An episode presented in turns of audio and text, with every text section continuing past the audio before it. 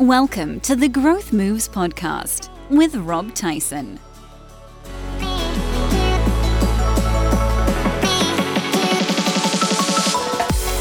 Welcome back, listener. Rob Tyson here. And in the last episode, I talked to Bryony Thomas about why you are leaking profit and what to do about it. Uh, that was a good episode. So be sure to catch up on that one if you missed it. But I'm here today with Ian Sanders. Now, Ian is an interesting guy. He's a creative consultant, storyteller, coach, and author. And he's on a mission to get people energized about their work lives. And he does this through his workshops, presentations, storytelling, and one to one sessions. And he brings a fresh approach to spark change and inspire organizations, teams, and individuals. And today, Ian and I are going to be talking about the power of story for your business. Really interesting topic. But before we welcome Ian and get into all that, um, maybe you have professional expertise, listener. Well, would you like to productize what you offer in the form of an online learning program that would help you reach more people and give value to them without you necessarily having to be there working with them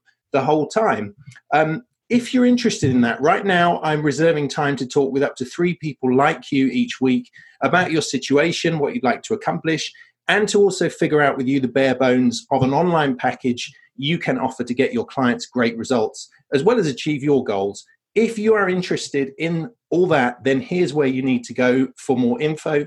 Just pop along to chatwithrob.com. That's all you need to do. Chatwithrob.com and you can find more info there and let's talk. So, with all that said, Ian, great to see you. Hey, Rob, thanks for inviting me on. You are most welcome. So, talk to us about story and storytelling. Um, why is it so important in how we communicate what we do?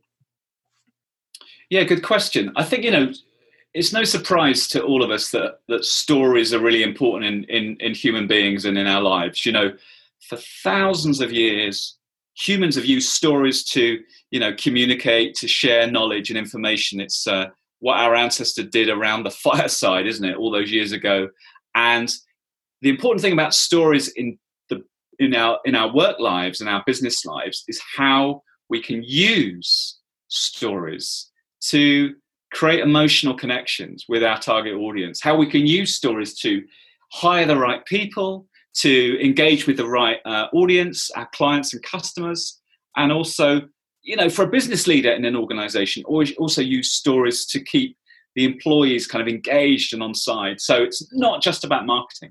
Sometimes when I when I talk about storytelling, people say, "Oh yeah, that's that's just kind of for, for, you know for marketing people." And yes, of course, it's really really important in brand marketing and B two B marketing, but it's it's bigger than that, I, I suppose, Rob. Yeah, and um, I, I, agree. I think that's a really interesting application, isn't it? Um, using uh, using this idea of, of, of, story to communicate with um, employees in the organization and, and, and get them all moving in the direction that we want them to move. Um, what is it? What is it about story then? I mean, do you, um, as you say, I, I think it is hardwired into us. I think it's probably fair to say it is hardwired into us, right? I mean, yeah, this is an evolutionary uh, thing. Yeah, I mean, I'm not a I'm not a scientist, so uh, I won't pretend to know things I don't. But but what I do know is um, the only bit of science I'll give you is that is that when we hear a good story, when we consume a good story, we our brains develop something called oxytocin, which is an empathy chemical, and in layman's terms, that's the chemical that kind of makes us care and makes us interested. And you know, whether you're watching a news story, whether it's something you saw on social media you know, when you understand the backstory of something, um, that is when you know you really care and it really matters. And as we saw recently with the, uh, you know, the army veteran who did all that walking and raised all incredible sums of money walking up and down his garden, you know, it was because people were engaged. They felt emotionally connected with him. They cared. And that's why people put their hands in their pockets and uh, raised some money uh, around what he was doing. Um, and I think the thing about stories is that um, you know in, in B2B and in B2B organizations, you might be someone might be listening to this who runs a business that um, uh, might might do I don't know cloud computing or servers or something a product Rob that feels very abstract and feels very intangible. And when you come to market that, you can really use the power of story to bring your product to life. So me give you an example of that. Um, Shopify. Shopify is an e-commerce uh, platform, e- a piece of e-commerce software that small businesses who want to sell things on their website can kind of plug into their sites. Uh, and you know, on the face of it, if you were marketing Shopify, you might go, well, here's all our functionality. This is what the version of the software or the technology does. But what Shopify have been quite smart at doing is not so much competing on that, but telling the stories, telling the human stories of those small businesses around the world that use Shopify and how using Shopify has given them the kind of, you know, the oxygen for growth. So it's taking a product or service that might feel, God, that's so intangible how can people have an emotional connection with with a piece of software or technology platform but if you talk about how that platform is changing the fortunes of those small business owners and entrepreneurs that use shopify then you get the emotional connection. Then you get how we're a business and we were struggling to sell online. Then we started using shopify. It's transformed us. It's a lovely human story to tell that will engage us. Yeah, right. And uh, I I like that example because uh, as as you are suggesting, what Shopify I guess could do would be what a lot of us tend to do, which is they just default to the features, and uh, and for them that would be incredibly boring, wouldn't it? It would be well, you know, our software is based on 19 billion lines of code, and you know the servers are this fast, um, and this is what makes us great, and of course no one is interested in, in any of that stuff, but they are interested in the stories of people who are like them, um, who are uh, having challenges and, and successes, you know, doing the kinds of things that, that they want to do, presumably. Because it, do you think that's why story works well? Is it is it because when we hear these stories, um, we're kind of feeling what it would be like to be the person we're we're hearing about? Is that what's going on? Yeah, on some level, but I think it's simpler than that, really, Rob. It just means we can relate to that. We can mm-hmm. relate. We can relate as soon as it's human. We can relate to it. We don't have to em- always empathize with the hero or the characters in it. You know, um, you know, an example of a project I worked on a few years ago was, you know, working with an accountancy firm, thinking about how can we leverage the power of stories, and that was an accountancy firm, you know, very successful, had a big long list of products and services they offered their clients but in a way, it felt like a long list of products and services that any other accountancy firm might offer. Now, of course, the cliche, Klaxon, of course, it was their people that made that firm different. So, what I advocated was lifting the lid and telling stories about customers, but also telling stories about the partners in that accountancy firm and the people that worked in that in that building, and telling stories about their work lives. And that worked really well because for those potential clients, they just found that those human stories about the people that work there, they could, they could just relate to them. They didn't have to be an accountant themselves. A lot of those audience were entrepreneurs and SMEs, but um, it just made what otherwise, Rob, might be a faceless organization selling a bunch of products and services that, let's face it, aren't that sexy. No offense to professional service firms. But by shining a light on the people and shining a light on you know, not just their professional life, but uh, you know, one story we did was talking about um, a senior guy that worked there, how he got a train into Waterloo Station every day, then walked along the river. He liked walking along the river, listening to podcasts. On the way home, he liked doing calls. You know, it just gives us a sense of the humans that work there, and thus we can relate to them, and thus it makes us feel something. And how do how do we strike the right balance with that, Ian? Because there may be some people who are listening um, and they may think to themselves, okay, so I need to tell a story about myself. So I'm going to say, okay, well, you know, I'm going to put this on my website. I was born in 1979, and uh, and and they're just going to, you know, that would be one interpretation, um, possibly of what you just said, which is, well, you know, I'm just going to bore the life out of everyone with all this meaningless stuff about me. Um, but but that's not really going to fly either, is it? So how do we how do we make what what is it that would that makes our um, personal story um, interesting and valuable to, to potential clients? Would you say? Yeah, really good point. I think I think especially there, what you're perhaps talking about is, you know, how we tell our personal stories, our career stories. Perhaps some of the people listening to this are consultants and you know one-person businesses, uh, and I think it's really important you talk about your backstory. But I think also it's important not to be too self-indulgent and to tell that with meaning. So we've all got stories about experiences we've been through in our life and our career and i think it's about taking meaning from that from those stories. I also do story coaching with executives and entrepreneurs and i work with a guy who had traveled around a hell of a lot as a child. He uh, moved house a lot. He, his father was in the military and you know by the time he was 15 he'd lived in so many different homes so many different countries one when I'd spent time with him unearth, unearthing his story, which is how people sometimes hire me, I understood that he was a really, really good change manager, and he works in uh, in in the talent world in big global businesses. But what I was able to do was to help him see, if he hadn't seen it already, connecting the dots between he got really he got he got really comfortable with change and uncertainty because he was always moving and he's having to go to a new school or having to do this or that and that was hard but he got comfortable with it. So, what's the relevance of that to how he deals as a 40 something change manager in a global organization? It's part of his story. It maybe wasn't easy. Must have been tough for a child, always kind of moving around, building friends here and then moving around. But what it's given him, it's given him this amazing skills that he can use in the workplace. And it draws a real line. He can tell that story when he's at talking to someone at a conference or at a dinner party or meeting someone at a business breakfast talking about his background As soon as he starts talking about it, it's relevant. So I think that the thing is about taking meaning from your story.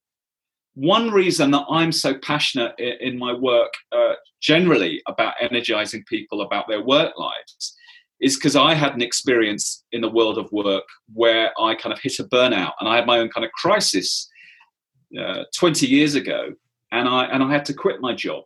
And you know issues with stress and depression and all those kind of things and me shining a light on that talking about my own personal struggles but how i've taken meaning from that is a really nice way of authentically and relevantly kind of sharing my personal backstory but making it relevant to my work so i don't know say you're say you're a small business owner used to work in an organization you're made redundant or you know some some some struggle happened in your life some adversity you had to go through, but now you've come out the other side, you're doing this.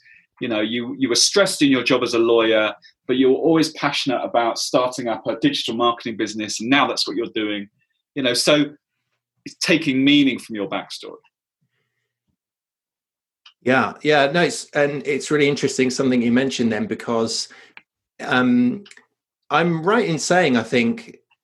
Do you agree with this? The the struggle is almost the most important part because um, I guess a lot of people will, will think, you know, if we just take the marketing example, they may think, okay, right, well, so what I've got to do is tell a story, and I will tell a story of uh, of a client who began working with me, and the story I will tell is that the client was in a terrible situation, and they came to work with me, and then we just made it brilliant, and they lived happily ever after. And they may think, well, that's a, that's a story, right? But there's a problem with that story. Would would you say there's a flaw in it? You know, there's no struggle. Yeah. And so, what are the what are the you know what's the value of um, talking about the struggle, and what do what do we miss out on if we don't talk about the the bad stuff? Yeah, no, really good point. Um, well, if we don't talk about the bad stuff, um, it's very hard for our audience to relate to it. So, if we're talking about an entrepreneur's journey or a personal story of your one person business and you're putting your story up there. Um, Richard Branson said, um, a long list of successes doesn't make for a good story. So also it doesn't feel very human. I don't think we can learn much. You know that we, have got all these amazing tools for sharing our stories, LinkedIn and Twitter and all the rest of it. And I think if we're just saying, "Oh yeah, I'm doing really well and I'm doing an amazing job," people are like, "Well, yeah, so what?" People can't empathize with that because we all have struggle in our life of some some sort. But if you put if you're a business leader and you put something on LinkedIn going, I'm finding the lockdown really hard. I've got two young children and I'm trying to juggle leading a team and dealing with them sitting around the kitchen table. and it's really really hard. But I tell you what's made things better is just having the support of people around me. Blah blah blah blah blah. We can all relate to that, especially the time we're living in right now, the end of May 2020. We can all relate to that, and I think yeah, if you lo- lo- leave the struggle out, um, it misses something. And I think also in a business context, in a business journey, the, the, the route or the path normally from someone having an idea, an entrepreneur or a business owner to launching it, that's a ne- that's never a smooth path.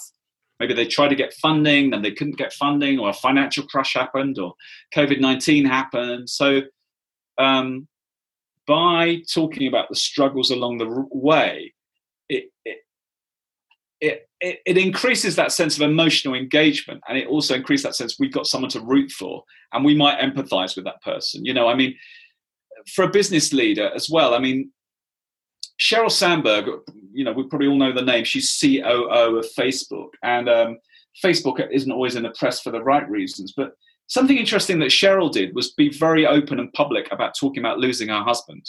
She was on vacation i don't know about five years ago perhaps now and her husband died of a heart attack, I think, on a treadmill. And she's been very public talking about that story. She wrote a book about it. She talked on podcasts, on interviews. And what that does is we've got this huge, massive global organization, Facebook, that perhaps people either love or hate.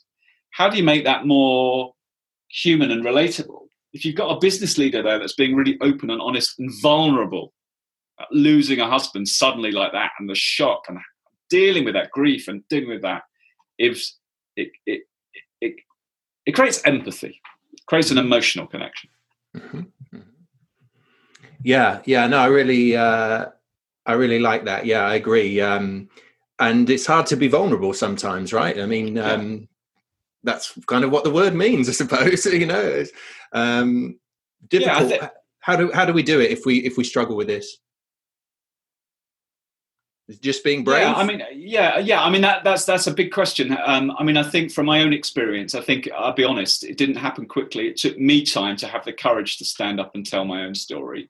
But i tell you what uh, you know it was a real game changer for me in my career when i did that. It was five years ago when i got the opportunity to stand on stage at a lovely event conference called the do lectures and tell my real story. Um, so that was a big that was a big game changer for me. Um, I think it's just about having the confidence and courage but it doesn't come overnight to stand up and go and be honest about this stuff. I mean, your listeners might have heard of Brené Brown, an American uh, researcher. She's got some great TED talks on vulnerability, and I mean, do do check those out. Those out because she's got some lovely advice about how to be vulnerable in the in a business setting. Mm, yeah, interesting, interesting, and uh, it just it just occurs to me as we're talking. I mean, maybe um, you know, maybe maybe a baby step in that direction is we you know we could we could talk about uh, not necessarily about ourselves but we we could begin this process by by talking about a bit of work we did that didn't didn't yeah, yeah that had some issues. And then it's uh, you know that might just help us to get more into uh, get more comfortable with this idea perhaps great idea and i think that is the trouble with things like linkedin we all want to tune out when everyone's bragging and saying how amazing it is. But if we can go, you know, for self-employed folk and consultants, all that time my invoice never got paid, or you know, suddenly I lost that client, I had to shut down the office. You know, I mean, I don't want to be um, gloss over the, the pain of that, but it does. I think it does build engagement, and it does build engagement with a, with an audience. Yeah, and I suppose especially if we can tie a kind of a learning point to it, and just say, you know I realize now that the reason I lost the client was X and or whatever whatever it may be. Absolutely. I think it's always about taking meaning from the story. Yeah. Yeah. Good stuff. And um, you say that you, that our business or or brand story can be our fuel for growth and it can keep us authentic to our mission and purpose. What do you mean by that? I think you know there's a reason why a business or a brand launches, and I was talking to a guy last week who is co-founder of Ugly Drinks. I don't know if you've heard of Ugly. They're carbonated, um, uh, sorry, not carbonated. They're, they're flavored sparkling water in a can, and there's no additives, no calories, nothing artificial in it at all. Now, the guy that started, the two men that started that, two friends, Hugh and Joe. I was talking to Hugh, and Hugh started that five years ago. They called it Ugly because part of their mission was to expose the ugly truth, what they called the ugly truth about the big soda brands, the big global soda companies, marketing their drinks kind of with healthy marketing. You know, people out riding bikes drinking these drinks. And he's like, hang on a minute, diabetes, we've got all these health issues, there's so much sugar in these drinks. And he started, he started ugly drinks. Uh, him and his mate in a pub had a rant. What can we do about this? You know, let's launch our own drink. Really, really keep it really healthy, keep it really simple. So I suppose they're, they're five years in. If they kind of get lost on their journey uh, of think, oh, should we launch a new brand over here, or a new drink here? They can stay true to who they are, and their story can be a fuel for growth for relationships with consumers when they're hiring new people. They've been through some funding rounds, getting funding by being true to that first conversation those two men had in a pub five years ago is still relevant today for the journey they're on. And that story about creating a drink, exposing the ugly truth of the drinks industry, being called ugly, and all those things. So I suppose, I suppose, Rob, it's about um, holding your story can hold yourself to account. You know, your story of why you started. Um, and I think when a, in fact, it was John Hegarty. I'm paraphrasing now, but John Hegarty, the, the ad man, you know, said when your brand is in trouble, go back to the heart and the essence of why you started and rebuild from there. Don't be something. Don't try and be something else. And I think a lot of businesses and brands are struggling right now in uh, during COVID nineteen and during lockdown. And I think that is really good advice to go back to the essence, go back to your story, go back to the story of why you started, and keep that kind of as a as a touchstone to navigate you through the through through difficult times that we're in uh, like right now. Yeah, I really like that, Ian. And and as you were talking, it, it kind of came back to something that that um, you mentioned, or maybe we were talking about before the show um, recorded, which was uh, this idea that that we can use stories to communicate with perhaps employees in an organization, and and and it's a damn sight easier, right, for for people to uh, remember the story than it is to say, okay, well, this is our list of five brand values yeah. Am I right? You know, absolutely. And I think it goes deeper than that as well. I think sometimes, you know, and we probably, when I worked in an organization, I sat while, you know, the CEO showed a slide deck of pie charts and, and, and, uh, and graphs and, you know, business plans and all the rest of it. But I, I remember nothing of that. I remember nothing of that. You know, we, we are not hardwired to get excited by data and to, and to remember bar charts and graphs, but we will remember stories. So if a leader a business leader stands up now and she tells a story, uh, uh, uh, maybe a story of some vision about how she sees the organization emerging from this. Perhaps paints a picture, not too, you know, not too uh, romantically, but paints a picture of it's 2021. We've hired a new bunch of people. Uh, we're rebuilding again. You know, painting that picture can give the employees something to grab hold of, rather than here are our projected numbers for next year. I mean, who, who's going to get excited by that? Even as, as I say those words, I feel my head sink. but you just lost the will to live yeah, right there. Yeah, yeah. But but but telling stories about, um, you know, um, uh, what I was interested in seeing um, how some big organisations are, are, telling stories right here, right now, and I. Um, I was looking recently for a blog post I wrote, and Microsoft, you know, doing some really interesting things now about how people around the world are using Microsoft technology. You know, my kids are being homeschooled um, and they're using Microsoft Teams and Microsoft products to um, to keep that going. Microsoft also started telling stories about kind of heroes within the organization. Uh, they had an interesting story about uh, in the US on their campus there how their dining, their kitchen teams were catering for you know people in communities that perhaps couldn't afford good quality food and good food. So you know, that was a nice story to be telling there. Uh, I was looking at Ericsson, the uh, technology company, how they're shining a light on their homepage at the moment on Ericsson.com about all those heroes who are keeping all their all their infrastructure networks up and running through lockdown have been out out in the field putting these telecommunication towers up and all the rest of it. So i think it's kind of about um, um, you know whether whether it is for marketing or whether it is to communicate to the organization. Those human stories about how an organization is thriving and how an organization is reacting and responding to COVID 19 and the difficult times we're living in really speaks volumes and might give employers the re- you know to be optimistic or to be proud wow I didn't know that. Our dining crew in the US office in Microsoft uh, uh, outside of Seattle are, um, you know, feeding disadvantaged communities. Wow, you know, great. And I mean, let's face it, you've got to be slightly careful about how big organization does that because there's a lot of cynicism. But if it's done in a natural way in the context of telling a bunch of other stories, I think it's an eyebrow raiser. It's wow, who would have known? Um, you know, that's one of the things that Microsoft does. And I'm sure there's a lot of things that Microsoft does that they wouldn't talk about because part of the trick sometimes is, you know, you might discover these stories. They don't want to shout about how great they are.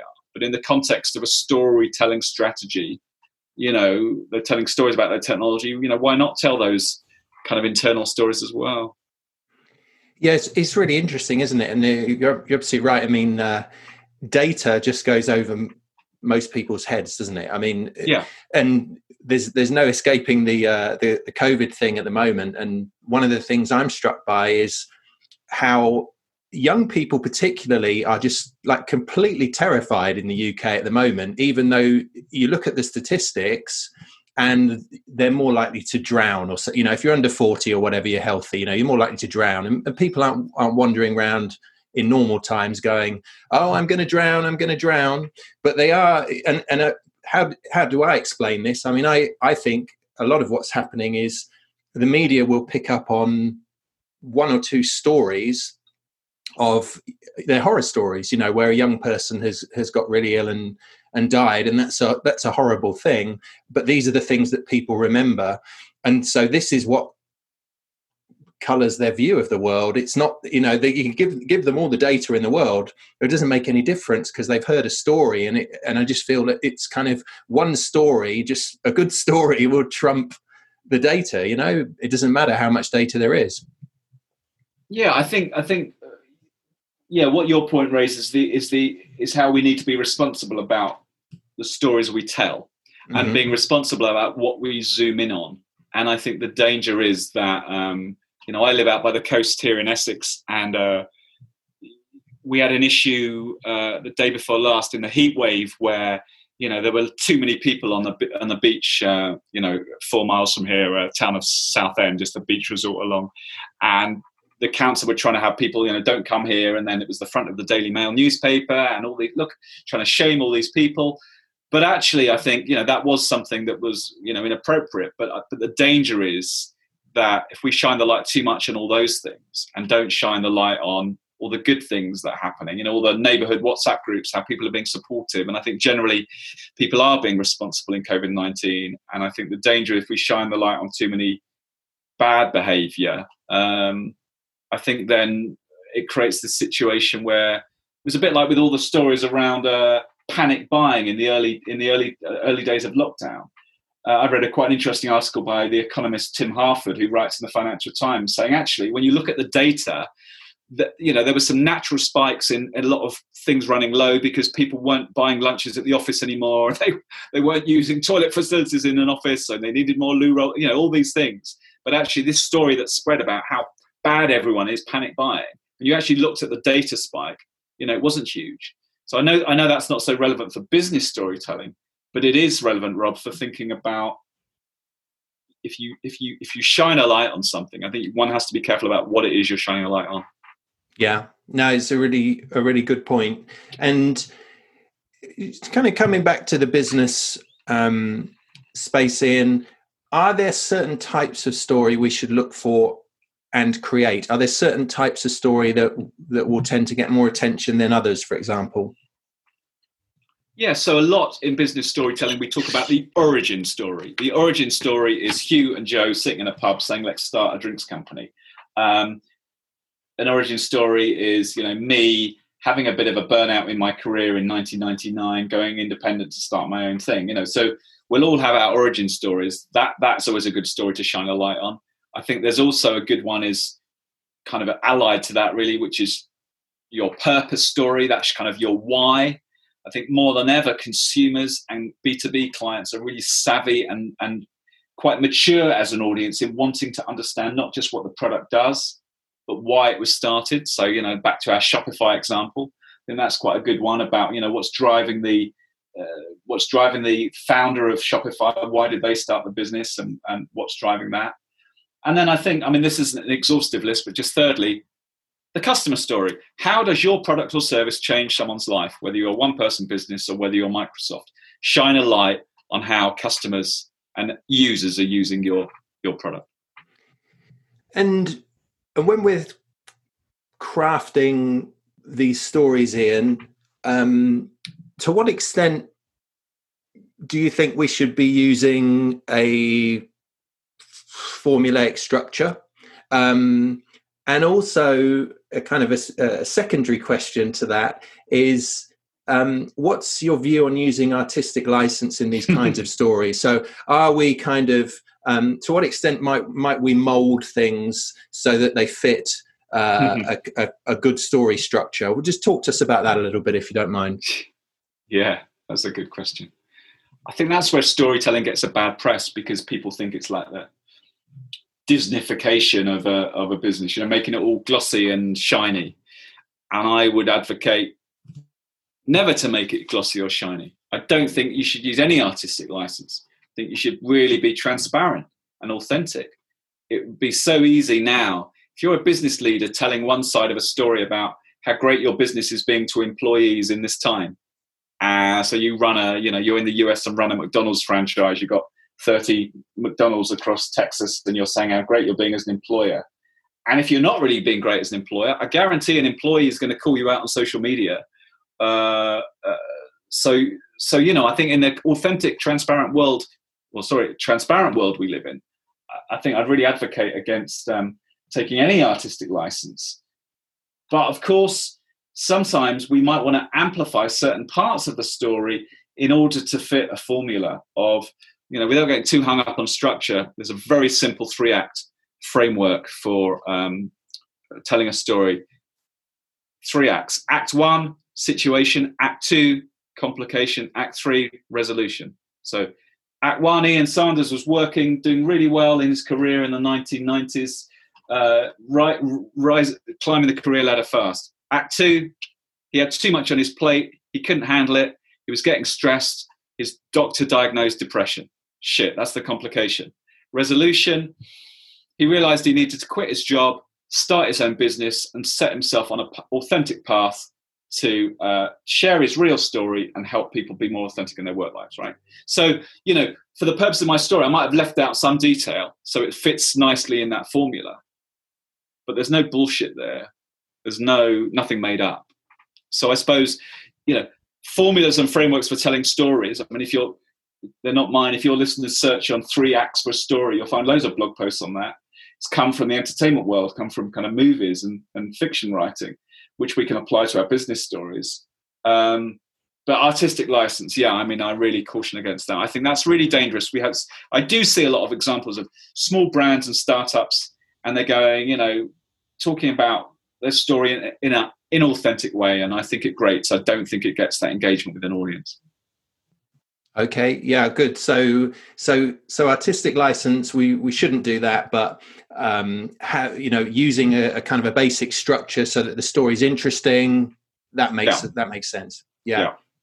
absolutely. So, um, probably a lot of listeners, I would say, even a lot of most marketers, perhaps, they probably haven't developed this skill of storytelling very much, and it may feel uncomfortable to them. So, what are some of the practical things we can do to help get into the mindset of being a storyteller?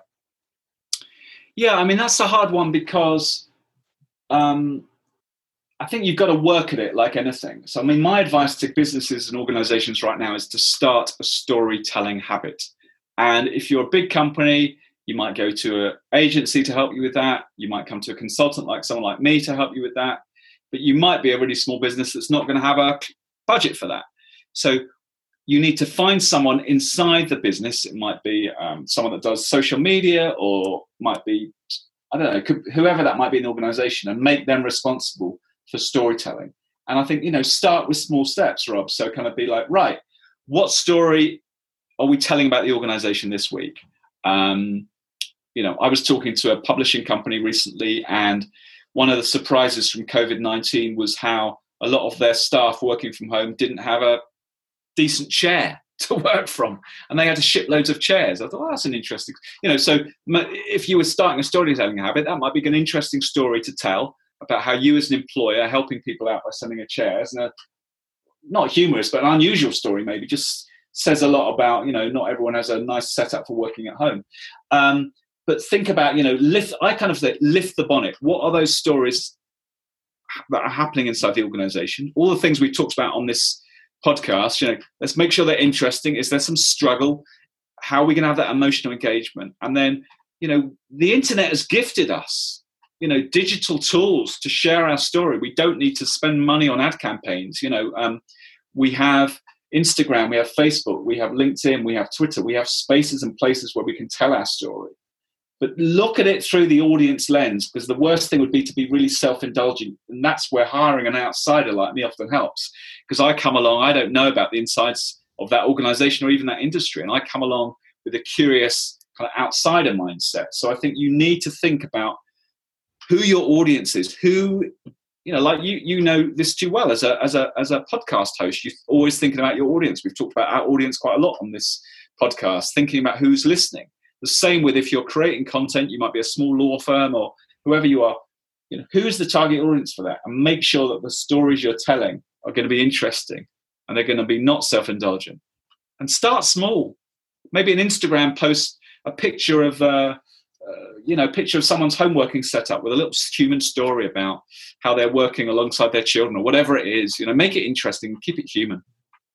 Yeah, I really like that. I really like that. Um, Ian, this has been really great. So, just to bring everything together, if listeners only took one nugget or piece of advice away from our conversation today, what should that be? Stories need human beings. Often I'm asked to critique or look at people said, "Oh, we've got a web, we've got a page on our website called Our Story," and often I look at those pages and someone's described their business journey, it doesn't even mention human beings. It doesn't say, you know, Rob met Ian, they started, they launched this business in 2005, blah, blah, blah, blah. It's got to have humans. Yeah, no, I like, I love that. No, that's right. I mean, yeah, we don't, uh, have you ever been to the movies and seen a movie um, you know which, uh, which, which which doesn't have people in it but that's, that's the equivalent right? I mean it's yeah. it's it, it's it's bonkers. It's insane. I love that yeah. Yeah. Um, good good stuff. So um, ian where's the best place for people to get more from you? Well i think they just go to my website iansanders.com and um, you know you'll see my blog. People might find some of those blog posts useful. I've got a blog post up there all about why now is the time that every organization needs to tell a good story. So you'll find that iansanders.com forward slash blog. And I'm at Ian Sanders on Twitter. I spend quite a lot of time there. I'm always happy to people to reach out if they've got a question they want help with, but that's probably the best place to go. Ian, this has been really good. Really enjoyed the conversation. Thank you so much. Yeah, me too. Thanks for asking me on, Rob. Hey, it's Rob again. Want to build a successful online business from your expertise? Well, the game has changed. There are bigger opportunities, but also bigger pitfalls than ever before. And I would hate for you to waste years figuring these things out for yourself. Now, as a listener to this show, you're obviously a sensible person, right? So here's my invitation to you apply to jump on a call with me in the next few days and let's talk about you. You will get feedback on your ideas, you will get a product concept that is fit for right now, and you will get a personalized sales and income plan to take away. That is free, but availability is limited. So please go along right now to chatwithrob.com. That is chatwithrob.com do that now. I'm looking forward to hearing from you. Once again, that is chatwithrob.com. Talk to you soon.